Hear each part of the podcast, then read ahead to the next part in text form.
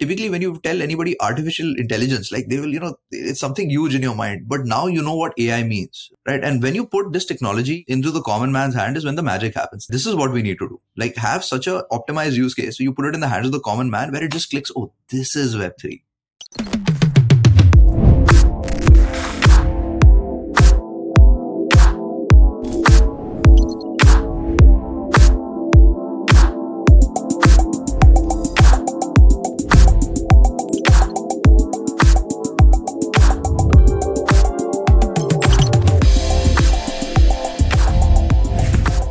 Welcome to the Open Metaverse Podcast. I'm your host, Mehdi Farooq, Senior Tokenomics Analyst at Poker Brands. Today, we have a very special guest with us. On the other side of the mic, we have Arjun, Head of Ecosystem at Mantle Network. Arjun, welcome to the pod. Uh, thanks, thanks, thank you for having me. Arjun, just to kick things off, why don't you tell us about your crypto origin story and, and a little bit about yourself? Sure, definitely. So, uh, so I'll start with a little bit about myself, and then I'll tell you about how I got into crypto. Um, so essentially, I'm, I'm, a software engineer by training. I started my career as a software engineer. Then I moved uh, into the business development and marketing side of technology. So I worked with several technology companies at the enterprise side. Um, then I also ran my own startup for some time. Uh, so uh, experience has mostly been on the technology side, and I think early on I kind of realized that you know, I wanted to be more on the uh, application sort of, or rather business development side side of technology versus, let's say, building it. I do do projects from time to time, but uh, that's like became my focus area and, and my career. Um, then I, have worked across several different technology stacks. So I'm, I'm in Web3 right now, but prior to this, I was in computer vision in AI, where I was with the AI startup for about 18 months. We were building technology for self-driving vehicles. Um, and, and again, you know, I've worked across a host of enterprise tech. Um, my sort of uh, Web3 journey was kind of interesting in the sense that I just kind of stumbled upon it very randomly. So I was working with a with an IT services company, I was reporting to the CTO at the time, and he had asked me to sort of look into uh, emerging technologies, right? The stuff which we could could you know something which could become like a potential big business unit for it for us like tomorrow. So I started looking into everything, right? You know, I looked into AI, machine learning, and that's when I came across blockchain and I read the Bitcoin white paper. This was in uh, May 2016, um, and uh, you know became fascinated, you know, with the idea. I mean, I didn't understand it at first, right? I mean, and and and that just piqued my curiosity, like what what is this? And then I read the white paper a couple of times, started reading blogs.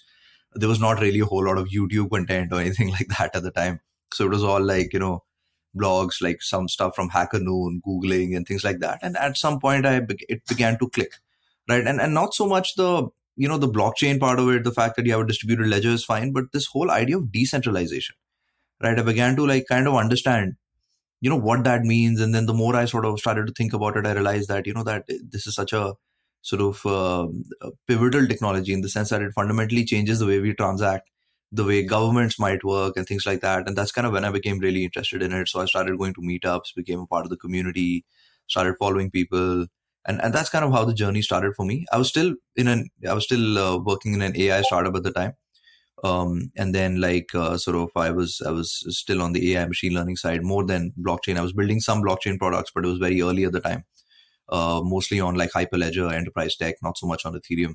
Um, it's only in 2020 that I sort of started doing Web3 full time. So in July 2020, July August timeframe is when I joined Polygon as head of BD and growth and that was like my first full-time web3 job. Then ever since then i've been in web3 so that's a quick brief about me and my career.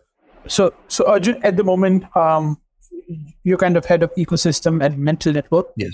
Uh, I, I, think for our audience they, they would love to know what mantle network is. So why don't we just start with that first? Sure sure definitely. Um, so so at mantle we're building an ethereum layer 2 uh, blockchain right. So so let me explain it in two ways what we're doing on the technology side and what we are on the ecosystem side. Right. So on the technology side what is mantle? Mantle is an ethereum l2 scaling solution.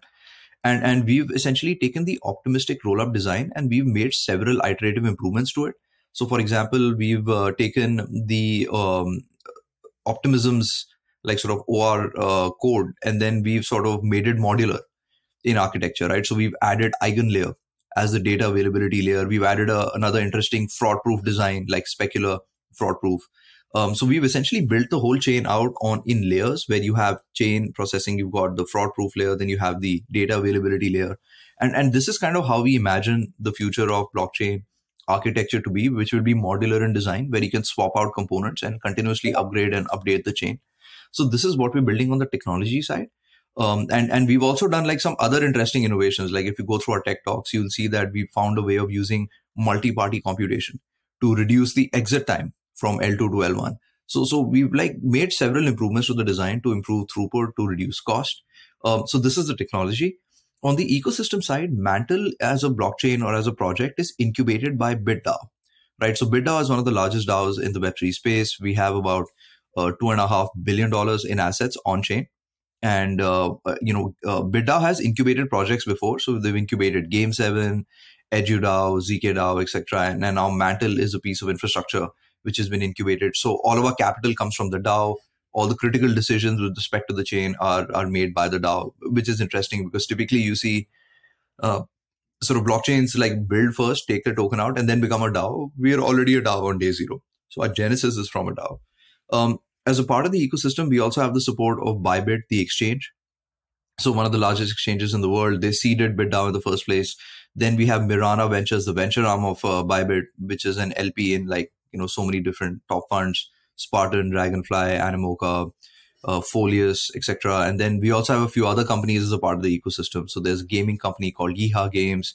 There is an on-chain order book exchange, Apex. So it's a very large ecosystem already, right? And and with Mantle, what we're going to do is we're going to take all of these moving parts, you know, the venture arm, the exchange, all of these companies, BitDAO and its and all of its companies, and sort of so we could say use the infrastructure piece to wrap all of this together and sort of build value and value and sort of capture the value within the chain itself we'll be using the bit token, the token of the DAO, to uh, sort of as the ecosystem token for gas fees, for for staking, etc. So the uh, idea being that if we can add a lot of utility for the bit token, um, then uh, the token will capture the value of the business, and it's it's already a very large business. And then what we feel is that you know eventually, if, if you know, it will benefit the DAO. The DAO becomes stronger, um, and then that allows us or gives us the wherewithal to do more projects and, and do other things.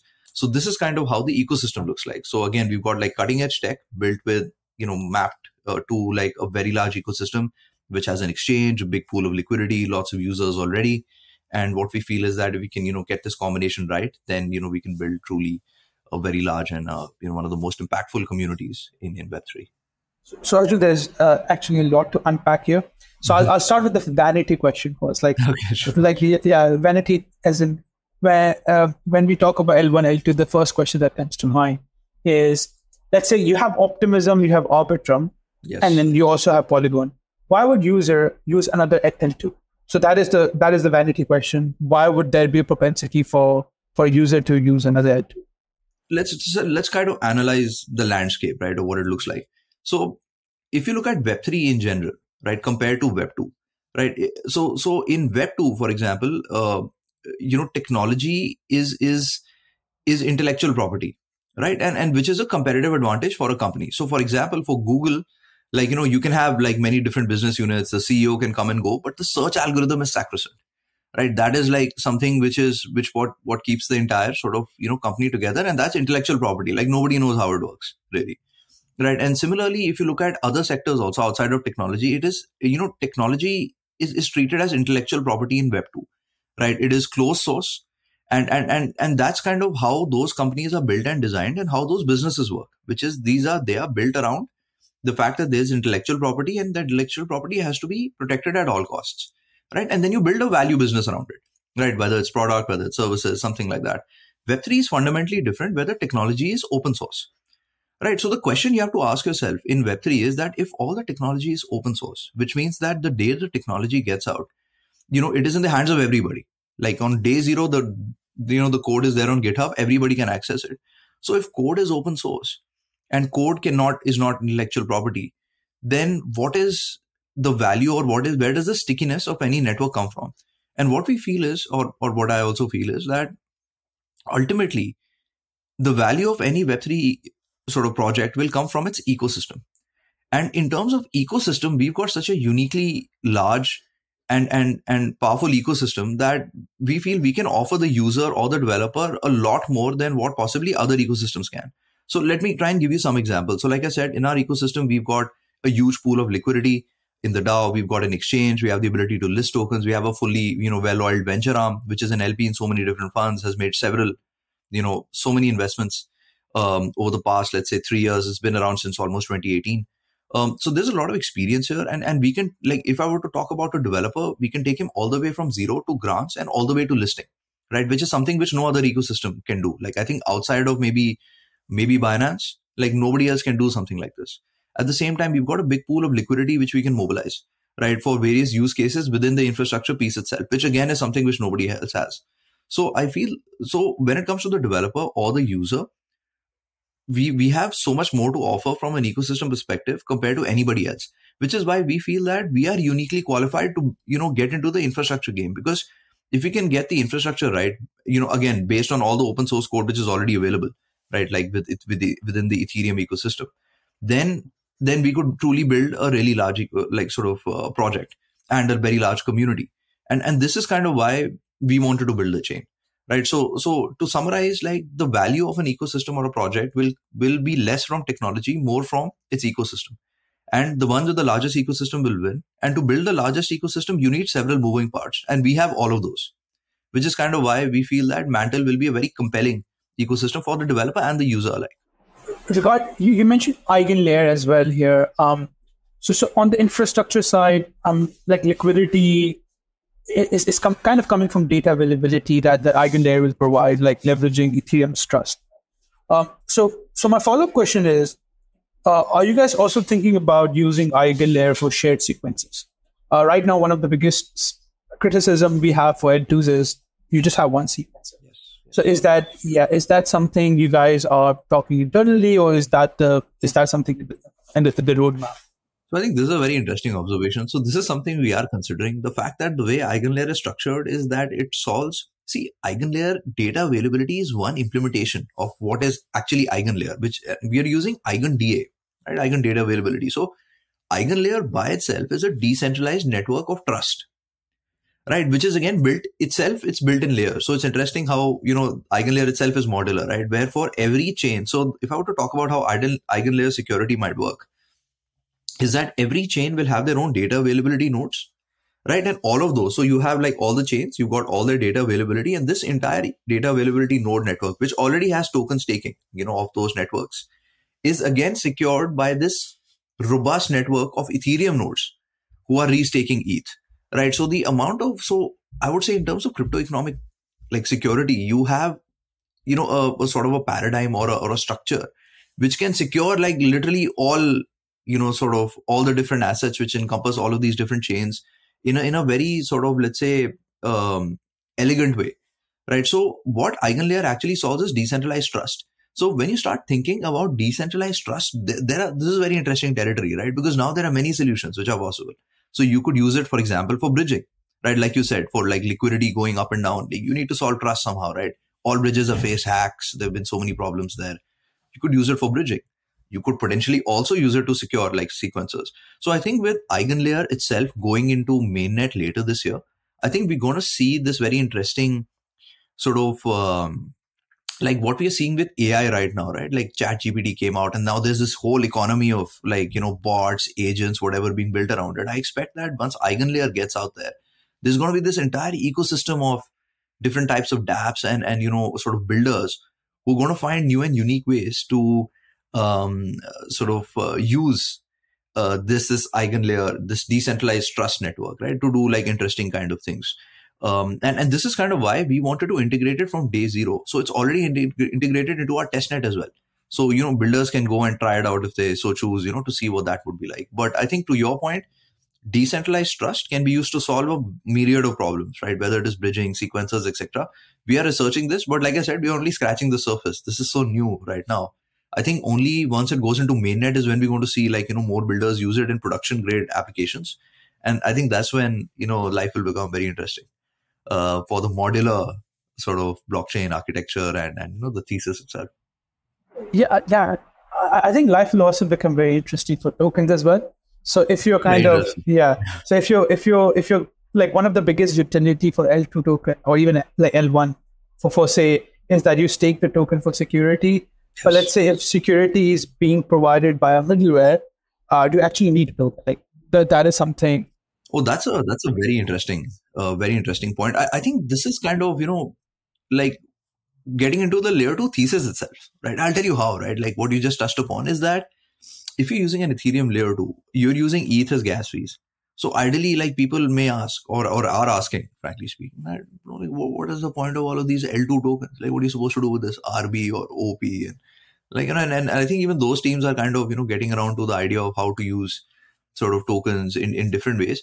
But like you said correctly, that crypto economic security is a very good utility for this, for this token, right? At the end of the day, like the most optimal use, what I feel of any token would be if it is used to improve like another network like so so if you talk about yields in general right across the web3 space you either have you have fundamentally two kinds of yields right you've got a utility based yield where essentially the yield on the token comes from some utility which is offered to the user so for example if you have a dex dex has a token dex generates fees fees is remitted back to let's say token holders so you know it's utility based right because the dex is providing some service so this is utility based yield then of course you have your um, collateral based yield right? Where you basically start leveraging up and leveraging up. And what we've already seen some of the consequences of that in, in the past eight to 12 months of, you know, how that can, when that goes wild, what happens.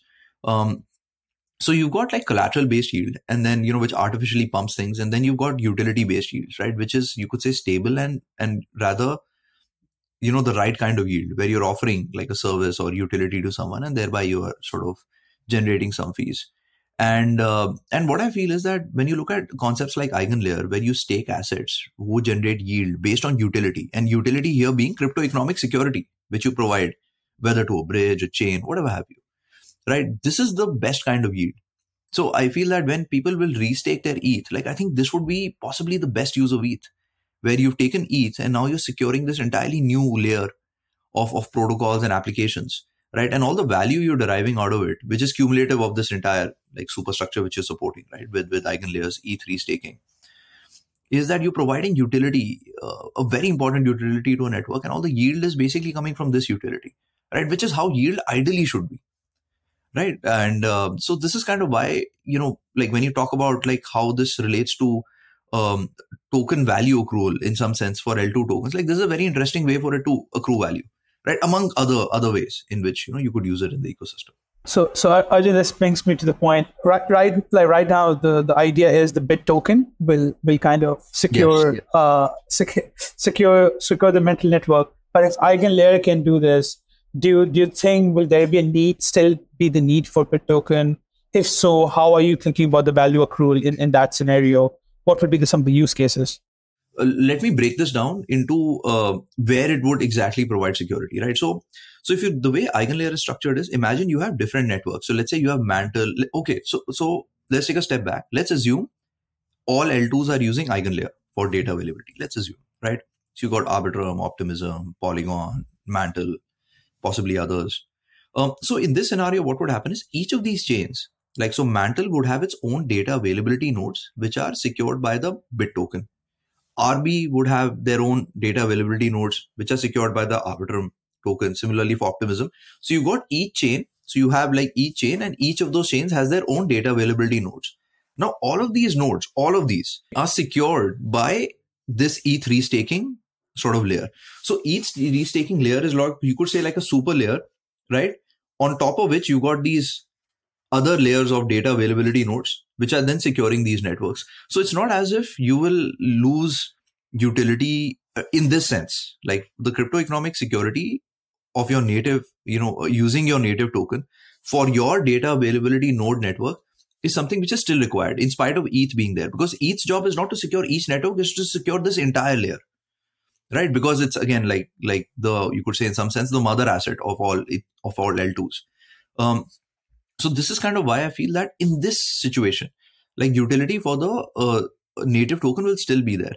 Now, to take the broader question of for example of of bit utility in general right now the advantage which we have with mantle is that we can use bit in crypto economic staking here we can also use it in crypto economic staking when it comes to sequencers. so you talked about how you could potentially use eigenlayer or maybe like who knows right? There could be a separate layer for sequencers right? For crypto economic security it's totally possible. And that's again another place where we plan to use the native token the bit token. So it'll be used there as well. Then we plan to use it as the ecosystem token. So across all the different apps on the network. Then it will also be used for gas fees right? So which then like like i said will be amortized based on sequencer and and and and data availability. And then possibly there could be a zk evm sometime in the future once the technology is more mature. So there's a prover as well where again you know you could you could have some some crypto economic security. So the way we've created utility for the bit token is at multiple levels right? And this is counting only mantle not all the other projects which are outside of mantle which will also be sort of building uh, utility for bit so for example if you have an idea which builds utility for the bit token and if you go and let's say apply to bitdao and say that hey i want to do this and this you know helps the bit token you'll get funded from the dao right so i think bitdao wants the bit token to be used to advance the cause of Web3. It can be done in many ways. Mantle is one of those ways uh, in which we plan to use it. Other projects will also be doing so. And that's kind of why I think Bit is interesting in the sense that it would capture the value, like I said, of the ecosystem at large versus, let's say, of of only this particular L2. Um, which is why I, you know, which is kind of how we wanted to structure this entire ecosystem where you have this powerful DAO and then you've got this chain, and you also have an exchange, and then you have this entire community and all of these apps. And then all of this working together sort of builds and captures value for for the bit token. Yeah yeah that, that is very fascinating. And I, I think we already have few case studies of an ecosystem token doing really well right? Like uh, we, we saw at BNB like it does amazingly well. Oh, exactly. like even right now it's it's holding up well because there's a uh, every every few months there is a launch of a new token there or you can use it for gas or you can use it for discount true, true. so you have multiple utility we also saw this with ape like yes, Ape yes. is not just used for one thing, but apart from governance, it's used for as a medium of exchange in multiple other uh, different different ways. So so that's interesting. Um, so apart from Mantle, like what are some of the other utilities of Bit? Like I know you earlier you mentioned that there's something relating to ZK research and I think also uh, gaming. But apart from Mantle, there are other. Uh, what are some other use cases for Bit uh, that can also kind of make investors like those who invest in public market be like, okay, if I were to make a thesis for this investment, I like the potential optionality is Mantle, but there are other use cases as well. Great question. So, so I think one would definitely the primary utility of which Bit started with is of course governance. So outside of whatever's happening on Mantle, you can use Bit to mobilize the funds of the DAO. So, for example, when I was saying that all of our funding came from the DAO, it came via a, a vote, right? Which was basically uh, a vote. Eh, so this we had a proposal which was put on the BitDAO uh, forums. And then it was voted on by the bit community and that's kind of how we got our funding. That's how our ecosystem fund funding came from etc so all of these things. So governance is one interesting utility for the bit token. And if you look at the if, if you look at the ecosystem at large right so now let's look at uh, game 7 or let's say let's look at edudao so what edudao is doing is that they are doing education initiatives in web3 right and and what they're helping is that so they're sort of exposing um, like let's say Mantle's tech stack or BitDAO's entire ecosystem to to let's say university students, like people who want to like learn about Web3, but also people who want to build their careers in Web3, right? Who want to maybe become, you know, like like sort of apply to positions within this ecosystem. So at the end of the day, that's also another interesting place where we're able to get like new users and also like you know and, and when i say not just users but developers as well who are able to then you know build on this piece of infrastructure and further you know build value for bit so that's an interesting way of building value Game 7 has been doing Game 7 in, uh, gaming investments, but they've also been building gaming tooling. So one of the tooling which has come out of the Game 7 stable is, is Hyperplay, right? And Hyperplay is like kind of the Steam sort of uh, uh, sort of uh, engine, right? For for Web3 games where you have a wallet, you got all of these other different problems which gamers face are solved, and then you can just click and you can go and play a game. Um, and it soon it soon will go mobile as well. So, so this is an interesting piece of game tooling. There's also something called Summon, which is sort of how you build, uh, let's say, uh, identity for gamers and capture all of their sort of, let's say, um, all of their achievements in one place. So, so Game Seven is also producing all of these interesting products, which will further then, in some sense, add value to either Mantle or Bit itself, right? So, for example, these products could anywhere you could use maybe Bit as a medium of exchange, or you could use it for staking somewhere or possibly in any of these new products. So all the you could say all the participants in the BitDAO ecosystem, whether it is the exchange, whether it is the venture arm. For example, now the venture arm is LP in like pretty much every other fund in in the Web3 space, right? So there's a huge portfolio of apps now who are asking us now, hey, how do we like you know talk to the Mantle team? How do we deploy on Mantle? What are your plans? Um, so like I said, we have few other companies in the mix. We've got Yeehaw Games, a gaming company. We've got Apex Dex, an exchange, Orderbook, on-chain exchange, Bitverse Wallet. So they're like a bunch of different companies, all of whom are also like either bringing users or using Bit in some fashion, right? And and and this is kind of where why Bit is interesting in that way that the way we are structuring this entire ecosystem is that all the participants are are either using Bit in some way or creating some new utility for Bit. And and for example like i was telling you like if you yourself Mehdi, like let's say you decide okay i can you know build this interesting product right? And and you if you put that in and, and if it adds utility to the bit token or or you know value captured in some sense and you put it in front of the dao it'll get funded. So this is kind of the cycle or the engine which you want to start which is projects building utility for bit or using bit in some sense and and this ecosystem becoming larger and larger and essentially bit then capturing the value of this large ecosystem um, which is kind of where i where i feel it will it, it, it sort of starts to become very bnb like the difference being that bitdao is still sort of you know governed through a dao while you know bnb is let's say more directly you know sort of uh, let's say deployed or used in a more let's say centralized fashion through the exchange binance. So i think that's that's kind of the difference there. But otherwise it's very bnb like yeah. Got it. So just the sense i'm getting for here is I, I think the thesis here is uh, code is open source, very difficult to capture value. The best way to capture value will be to bootstrap network effect in order to optimize network effect, focusing on the BD side of thing, and not only focusing on the BD side of thing, but also focusing it from a bottom up perspective where everybody can come into a DAO and and, and fund things or put out grants or, or do interesting things. I get it. And we also kind of live in this remix culture where everything bottom up does does accrue a lot of value. So let, let's say if we talk about tweet or TikTok, everything like yes, in this day and age is about remix, right? Um, so so when, when you're thinking about this um, bottom up approach, when we're thinking about this remix approach, philosophically, what do you think is the best BD strategy here? here?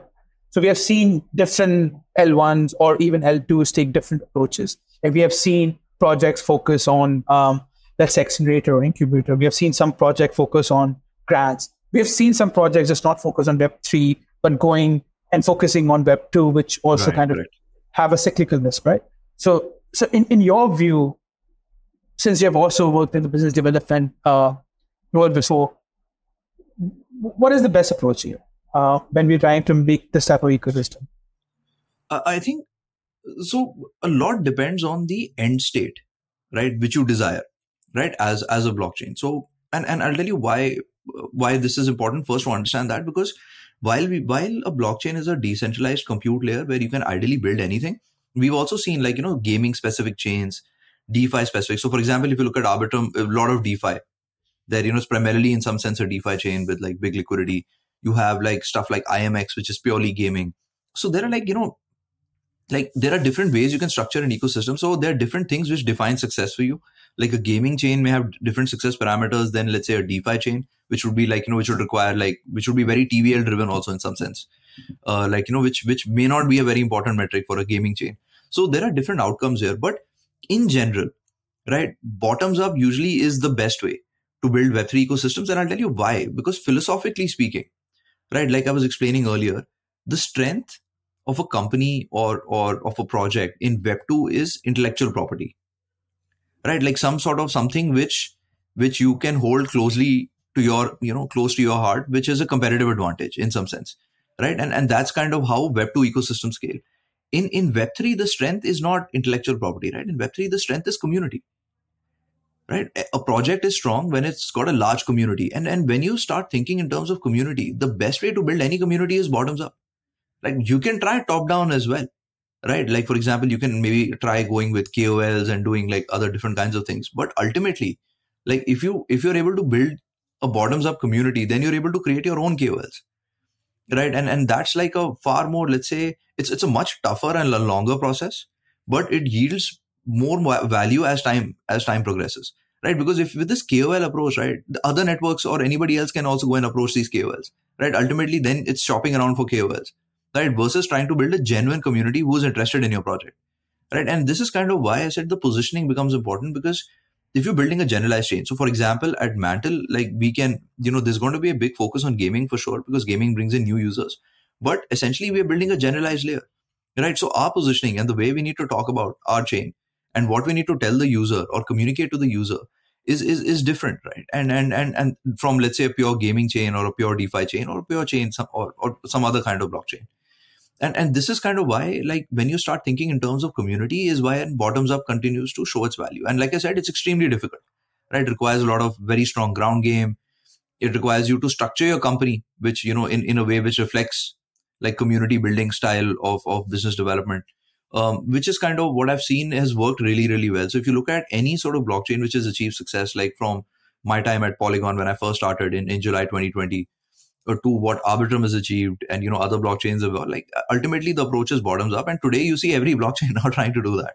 Right now, every blockchain is now you know trying to figure out that you know how do we do this like you know how do we go bottoms up let's go to you know like let's do more developer events more this more that so I think blockchain has gone through its own like journey, uh, all the way from 2015 to what it is today, and we've seen several different approaches. But when you have when you're the when when let's say the stickiness or the value of your project is derived in some sense from from let's say the community you can build, then like I think the answer kind of starts to become very clear of why bottoms up and certain approaches tend to work better than others. Um, so that's kind of how I view the space. So Arjun, even right now, um, like we're sitting right now, and there'll be a lot of projects that will be building on top of Mantle. So let's say we move forward three months. Let's say Mehdi enters the ecosystem. Okay. What would be some of the dApps? What would be some of the dApps you would recommend the current Mehdi to try out three months, four months from now? So I think we'll have a very big gaming portfolio. So I think there's there's going to be a lot of different games in which you know uh, you know you can you can try those out. And again, we're looking at like genuine games, not necessarily uh, sort of Ponzinomics sort of driven game design, but like genuine games which are fun to play. So that'll definitely be there. Secondly, because you've got like big liquidity, um, you know, we have like so many other different moving parts. There'll be a pretty bustling DeFi ecosystem as well. I think, you know, when you look at DeFi ecosystems, you know, one must give credit to Arbitrum, which is built like such a genuine sort of you know DeFi community. So many different new projects are being built in Arbitrum. New ones come out every day. So I think they built a great community there. We are also want we would also want to do something similar or are doing something similar where we want new protocols to come to life, new concepts to continuously push the barriers in terms of what what is possible on the DeFi side. So this is what you will see on DeFi, which lots of innovative new different protocols and and new primitives which we want to bring to life. Um, so this is on the DeFi side, and of course, you know, like a big part of enabling both of these is tooling, and and tooling is where we see a lot of like, if you look at Web three as a whole, a lot of investment and also a lot of activity, right? Because people have realized that all of these cool things are great, but the fundamentals of what what you require to build a technology, which is around developer onboarding, user onboarding, ease of use, API sort of driven infrastructure pieces, like a lot of this is missing. But what I've seen over the last six months is there's been a huge explosion in these uh, sort of types of products. So there's a huge focus from our side to also on tooling, right? So as time progresses, you have to become easier to use for the user. You have to become easier to develop for the developer, right? Chain fundamentals aside, that of course you have to be fast, you have to be inexpensive, you have to be highly secure. But once you go one layer on top of that, you need to make it easy for the user and easy for the developer. And and this means a lot of tooling, right? So this is kind of another thing which you might see three or four months from now. A lot of interesting types of tooling which which would make life easy for both the user and the developer outside of you know all the gaming and the defi which will also be there it's a pretty large ecosystem yeah so, so arjun just like just one question that popped my head like uh, uh impressed by the bd approach impressed by the tech uh, is again it's a bit of a vanity metric metric is tps so again with some of the mpc you guys have developed data availability you guys have developed uh, what would be the TPS, let's say on average? I know TPS needs different things, but let's say on average, when you see something like Optimism or Arbitrum, they have a X amount of TPS. So what is the target TPS Mantle would be targeting, or do you think will be achievable once the ecosystem is kind of hustling and bustling? So I think, uh, uh, so I'll tell you uh, what numbers we've seen in testing, right? So in testing, we've seen anywhere from, you know, uh, so when we started developing, we were at around around 600 or TPS. We've we have a roadmap for improvement all the way up to 1000 and beyond, right? But when you look at scaling, right, like while TPS is important, there are also other ways to scale. So, for example, if you look at how rollups operate in general, right, you've got transactions. The transactions are like you know sort of bunched into into blocks. Those blocks essentially you know are bunched into like a rollup, right, where you have a proof and a rollup. So if you look at this entire lot of sequence of events, you need to have a very gas efficient network so that you can have the transactions are using gas efficiently, right? If you're able to have very efficient gas usage, then you can put more transactions into blocks. Right? So here tps may not matter more because here now you can put more transactions into a block. And secondly if you can put more blocks right in and and so if you can create a proof out of a larger number of blocks and keep the roll up size the roll up data size like let's say small then again you improved your throughput.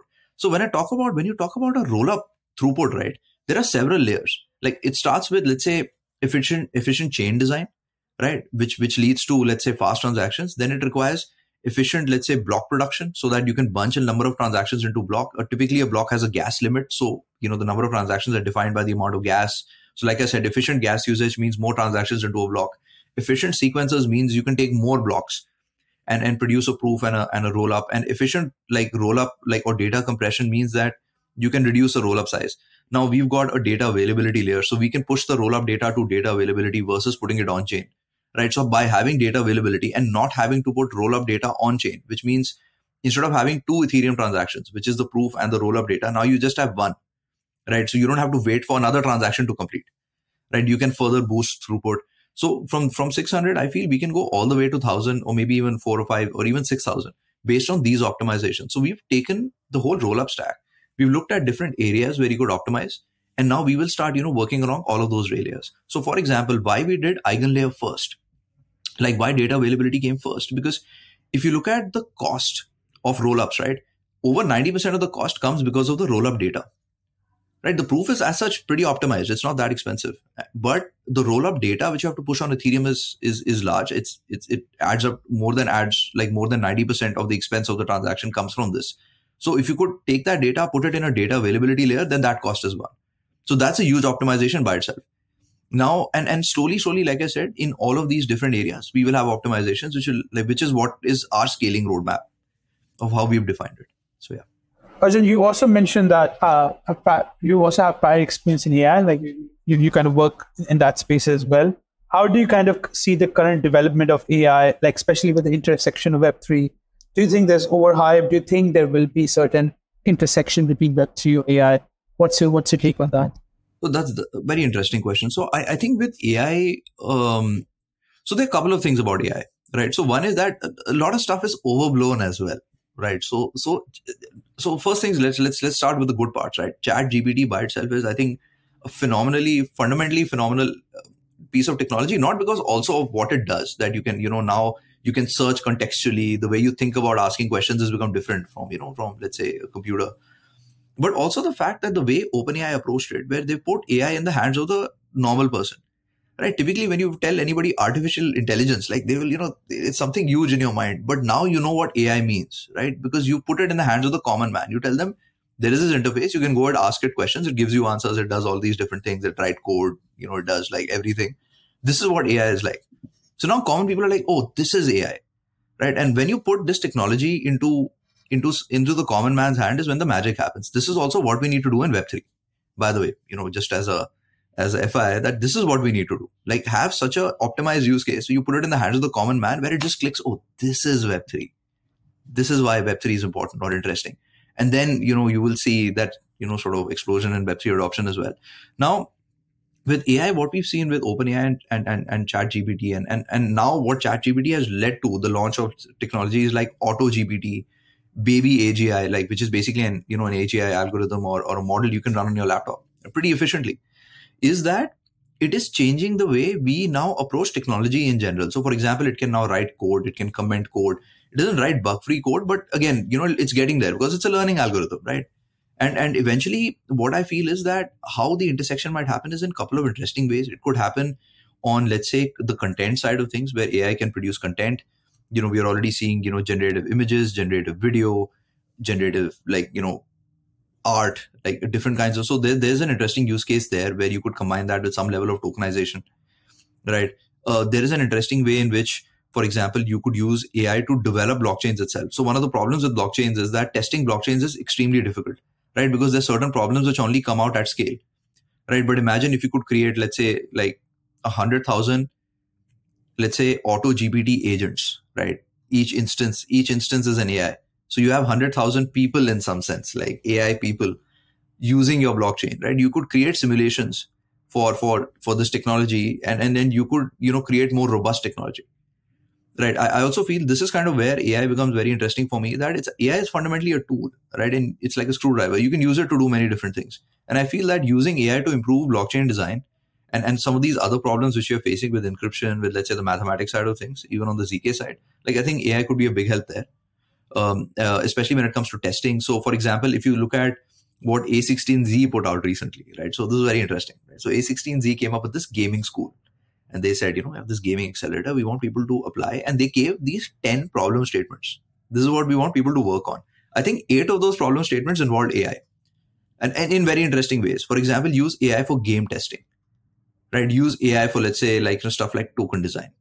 Like what happens you know when people start using this token some people will sell it etc so so this is kind of where i feel a, the intersection of ai and web3 will come first which is to improve web3 in general and then possibly as the ai becomes stronger etc then you know like who knows what might happen. But but i must say that like i said open ai's approach of putting ai in the hands of common man is exactly what you need to do with web3 and that's when you but that's when that technology adoption happens right? When it is slowly slowly and then all at once like what we're seeing with AI, right? Like AI, AI, people are saying for over a decade now. Suddenly, like you know, huge explosion. With Web3, we are also getting there slowly, slowly, slowly. At some point, some use case is going to click, like you know, and then. So this is what we need to learn actually from from this entire episode.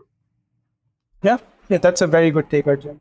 One thing I'm excited about is when you talk about AutoGPT and baby AGI, right? Like you have wallets, wallets you can access it in a permissionless way I don't yes. like. I think in few months I can see people creating agents that does DeFi yield farming and DeFi oh, stuff. Easily. Easy, easily. right? Like all the strats are going to be taken over by AI, right? AI doesn't sleep, and it can like depending. So I, I was just thinking, right? When gas fees is very low, the switching cost of any uh, let's say strat is not very high, right? And what that means is that if you have an AI which is con- whose job is to continuously monitor strats, like or, or create new strats, like you could have very robust, let's say, AI investing bots agents, right? And it's so interesting that I'm using a bot and maybe you're using a bot, and then our bots bots are duking it out, you know, because you're trying to maximize profit for each other. So, I mean, when I start to like imagine what that looks like, it's sometimes difficult to imagine. Uh, uh if you if your bot is if your bot is making more money, you can sell yes, it off. That's, that's actually a great great use case as well. Selling a bot as an NFT, I think, is a fantastic use case. But then, like I said, the bots are also learning. So then your bot will see what my bot is doing, uh, and this is this is into see this is where we go into that territory of what. Like I think Sundar Pichai was talking about when people asked him how does this work, and he said there are parts of this we don't understand like you know and and uh, and and i think it's only with using this technology where you know we will we will come to realize. But but like some of the use cases you talked about are stuff you can do today. Yeah. I can also see explosion of content like synthetic media like like a lot of yes. content. And i think uh, I, I think like similar to fair trade products right? Like i think there will be a demand for the for the fact that there, there needs to be some kind of artificial scarcity or the fact that human made it or, or some kind of artificial scarcity I kind of feel like blockchain over here could could create that scarcity through fungible token or NFT uh, that we have so much synthetic media being pumped out by AI. Uh, there's a way to kind of limit that and add value. Yeah, I, I think this whole IP uh, kind of discussion which is happening, right? That if like let's say AI produces some content and you profit off it, then who who where should the value flow? I think smart contracts are very powerful here where you can automate this entire thing. So for example, you could have an AI which then, you know, if you use this AI to create an image, and if you go and sell that image let's say using let's say on a marketplace like as an nft then some part of the revenue automatically flows to that agent whoever or whoever created that let's say ai or trained that ai for that matter. And and if the ai that ai was trained with let's say a particular data set then some part of that money could go to the you know whoever created that data set. And, and and and and this is where smart contracts become interesting where this entire value chain of where the value has to go and in what percentage etc could be codified in a smart contract and would be automated through this entire marketplace experience uh, which is kind of where you know I, I think how how we need to think about right where web3 adds value in this entire economy of of let's say generative content where you know you could like right from the data set all the way to the final art piece to the selling and and its entire life cycle history you could like literally automate this entire thing and this you know economy runs on its own. Um, so so these are some of the things which web3 can uniquely do which you know which would not be possible in in any in any web 2 sense. And and we're already seeing generative content. Like if you see some newspapers these days um, i was looking at like the airport. I don't remember which one. But but like you know how how newspapers have these like sample images right? Like like if you have to make a let's say a sample image of a laboratory right? You know, you have got the scientist holding like this, like you know, some instrument or something, and and it was written like you know generated by DALL-E, like you know sort of versus you know like where it would have been Getty's images or whatever have you. So it's already happening. Um, and, and like you said correctly, that the content game will now expo- explode, right? Synthetic content will become this new category, and uh, and then you know we'll we'll we'll see some some really I think equally amazing and equally macabre things now happening that side of that side of the world. Yeah. Yeah, absolutely. This is so fascinating. I think if you just were to discuss this, this will like can potentially take a whole episode of its own. Yeah. So, uh, so Arjun, I'm also cognizant of time, so I'm going to just mm push the gear a bit, and uh, we can have the final segment of the podcast, which is which is a f- rapid fire now. So we are on the on the topic of AI. So, Arjun, what was the last thing you, you kind of inputted on ChatGPT? Oh wow! So the last thing I inputted on ChatGPT is how does gas work in different optimistic rollups? So yeah. So instead of going to the documentation, I asked ChatGPT instant answer. Amazing. Uh, blue ocean or red ocean? Hmm. I would say blue ocean when it comes to Web three. Arjun, if you weren't working on Mantle, which other ecosystem you would have found attractive, either from ethos standpoint or from tech standpoint? I think uh, from tech standpoint, I feel Arbitrum is quite interesting. Um, I think from an ethos standpoint, Optimism is quite interesting. Um, I think from general shipping perspective, uh, oh, that's Polygon, so that's where I was already was. So Polygon's great at you know shipping stuff quickly. So I think each ecosystem has this you know very sort of unique point, but that's that's kind of how. But I would have been in Ethereum. Like short answer to the question, Ethereum is where my heart is, and that where where I would have been. So basically, EVM. Got it. Um, Arjun, to conclude, question I should have asked you but didn't. so so I think I, I, think there are two two questions which which one is when is our mainnet coming out? So our mainnet is going to be out in the Mantle mainnet is planned in like another three months. So I think by mid June or end of June our mainnet should be out. Audits are already coming in. We're already sort of making all the fixes. I think that's probably if I were to selfishly say one question which which could have been asked.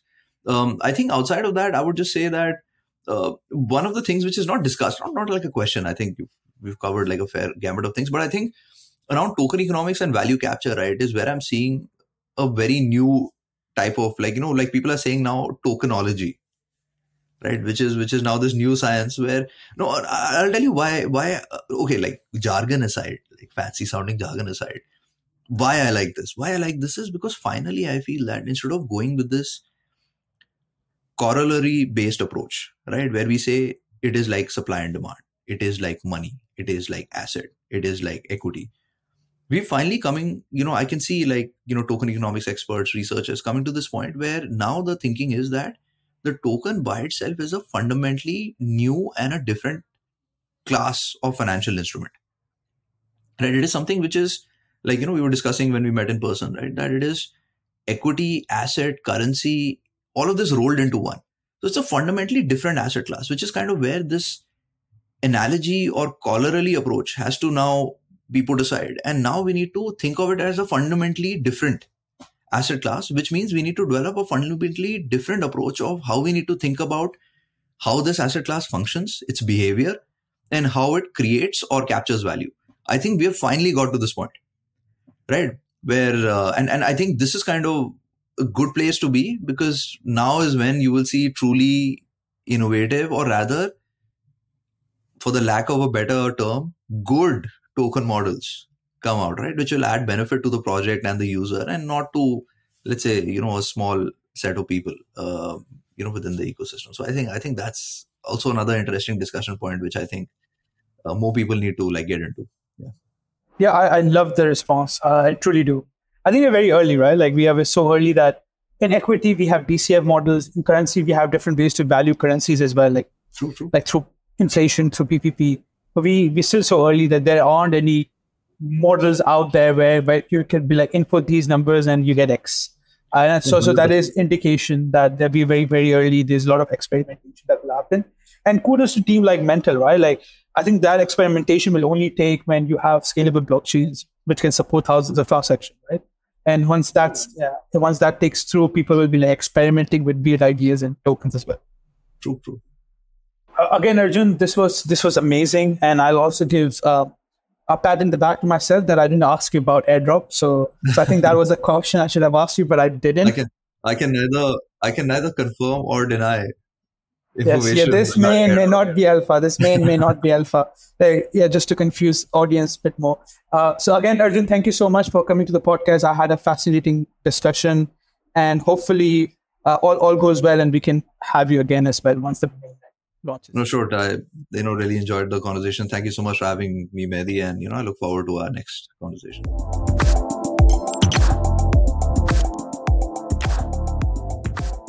This podcast is for information purposes only and should not be considered as financial advice. Any opinions provided in this podcast reflect the views of the speakers only.